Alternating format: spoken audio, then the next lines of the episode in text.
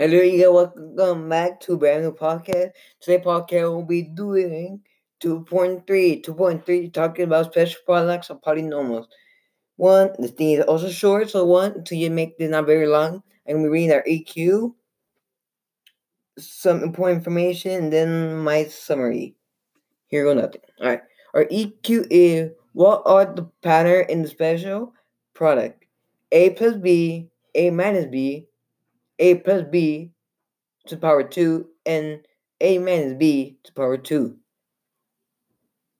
Daya saying what the pattern between those equations? Like I will substitute number and for those variables, what will the pattern?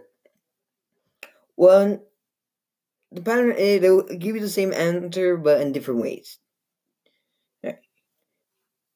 Also want to get your answer to get your answer for a problem that was given to you, like for example, 3x plus 4 to power 2, you do this. The first monomial is a, so 3x is a. The second monomial is b. Substitute the monomial in the correct place, which is me talking about that, which means what talking about that is after you write down your original case, you write down the problem. The problem is a squared plus 2 parentheses a parentheses b plus b squared. And then say to substitute the monomial into calculator. So the so all the a you go for 3x and all the b you put a 4.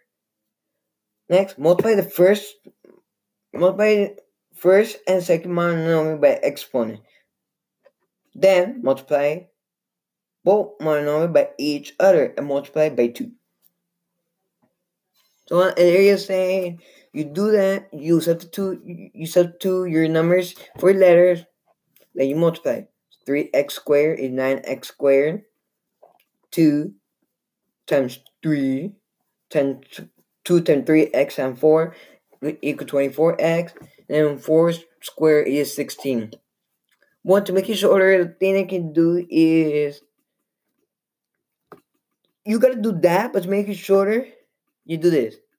You put 3 3x squared, that give you 9x, and then you multiply the two numbers to the parentheses, 3x times 4, that give you 12, then you multiply by 2. So 12 times 2, 24x.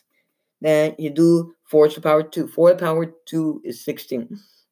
You uh, want that make it shorter, or you instead doing all that work? Square. Alright, here in my summary. Square a bottom uh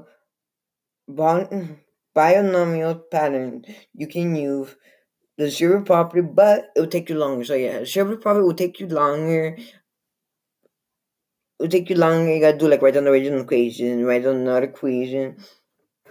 Then you keep going like that, so two, then multiply, and then keep multiplying.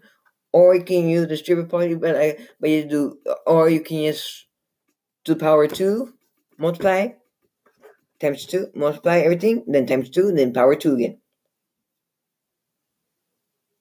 Sum a different pattern. You take the sum a different pattern. You take the first term of the first binomial and you square it. Then you take the first term of the first binomial and you square, and then you take the the last the last term of the second binomial and you square it. I also learned that you can use a shortcut to solve the problem.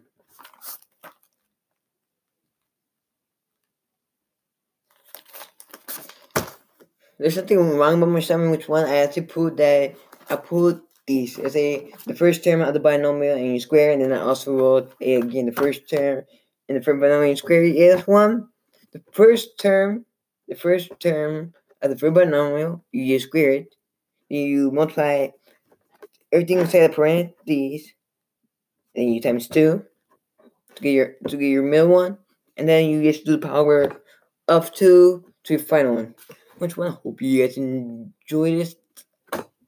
If it doesn't make sense, cause it's kind of hard to explain. One, it, it was easy to learn, but kind of hard to explain. So we will see you guys later.